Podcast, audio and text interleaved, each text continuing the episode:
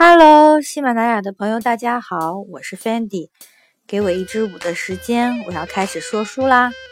那停更了两天，不知道大家有没有想我呢？今天我们来到了风景优美的大洋洲。话说有不少朋友都在夏天去了南半球过冬天，澳大利亚和新西兰通常作为首选。那大洋洲还有哪些国家呢？今天给大家普及一下，大洋洲一共有十四个国家，分别是澳大利亚、帕劳、密克罗尼西亚联邦、马绍尔群岛、瑙鲁、巴布亚新几内亚、所罗门群岛、瓦卢阿图。哇塞，这个名字好难念！斐济、图瓦卢。萨摩亚、基里巴斯、汤加以及新西兰，呃，里面有一些国家我连听都没听过，但也有不少地方名声在外，是我向往的世外桃源之地。如果要我形容一下大洋洲的感觉，那就是纯天然、无公害，还没有完全被现代文明所侵占。这一点在他们的舞蹈上面也能体现出来。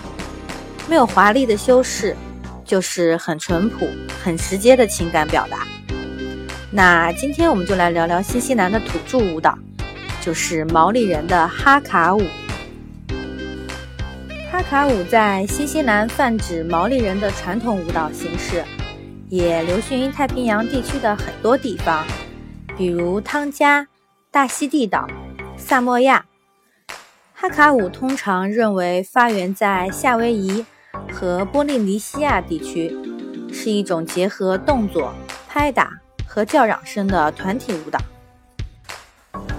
在电影《速度与激情八》里面，巨石强森扮演的卢克·霍布斯带领女儿所在的足球队大跳了一段哈卡舞。那他为什么要跳这个毛利人的土著舞呢？原来是因为足球队比赛累了，为了激励大家的斗志。把气势给找回来。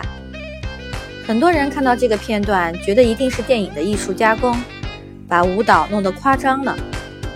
而事实上，真正的哈卡舞比电影中的还要夸张。甚至说，第一次看哈卡舞的观众 肯定会被雷到。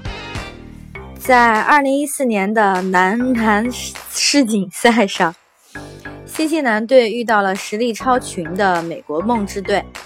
在开赛前，新西兰队的全体队员忽然排出阵仗，吹胡子瞪眼的来了一段气势磅礴的哈卡舞，把美国队的哈登、罗斯等见惯大场面的大明星都给吓尿了。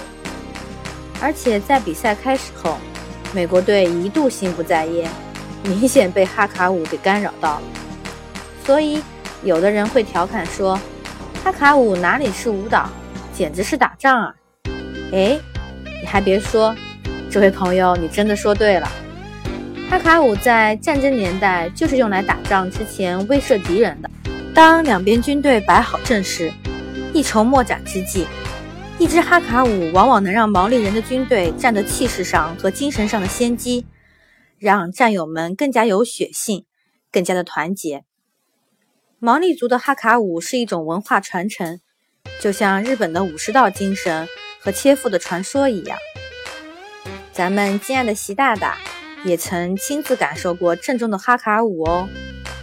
在二零一四年的时候，习大大访问了新西兰，刚下飞机就被一群赤裸上身的毛利男子给惊呆了。原来这是新西兰政府特意为欢迎习大大而准备的最高礼遇，也就是哈卡舞。这段视频在网上现在还能找到。在那段视频中，我怎么看都感觉这种刚烈的舞蹈有种小恐怖的感觉。关于舞蹈中蕴含的意义，我的肉眼也观察不出来，只能看舞蹈的解说。反正习大大看得很开心就好。毛利族的哈卡舞就相当于藏族的藏族舞蹈，简单的说就是国外的民族舞，是毛利族的文化瑰宝。二零一六年十一月二日，在新西兰首都惠灵顿郊区的一个公园，大约有七千名儿童一起演绎了全世界规模最大的哈卡舞，冲击了新的吉尼斯世界纪录。想想那个画面感，就是气势恢宏，威慑力十足啊！不过，对于这种拼人数的记录，咱们中国的广场舞表示毫无压力，也就是洒洒水啦。好啦。感谢收听本期的 Fendi 侃舞蹈，我们下期见。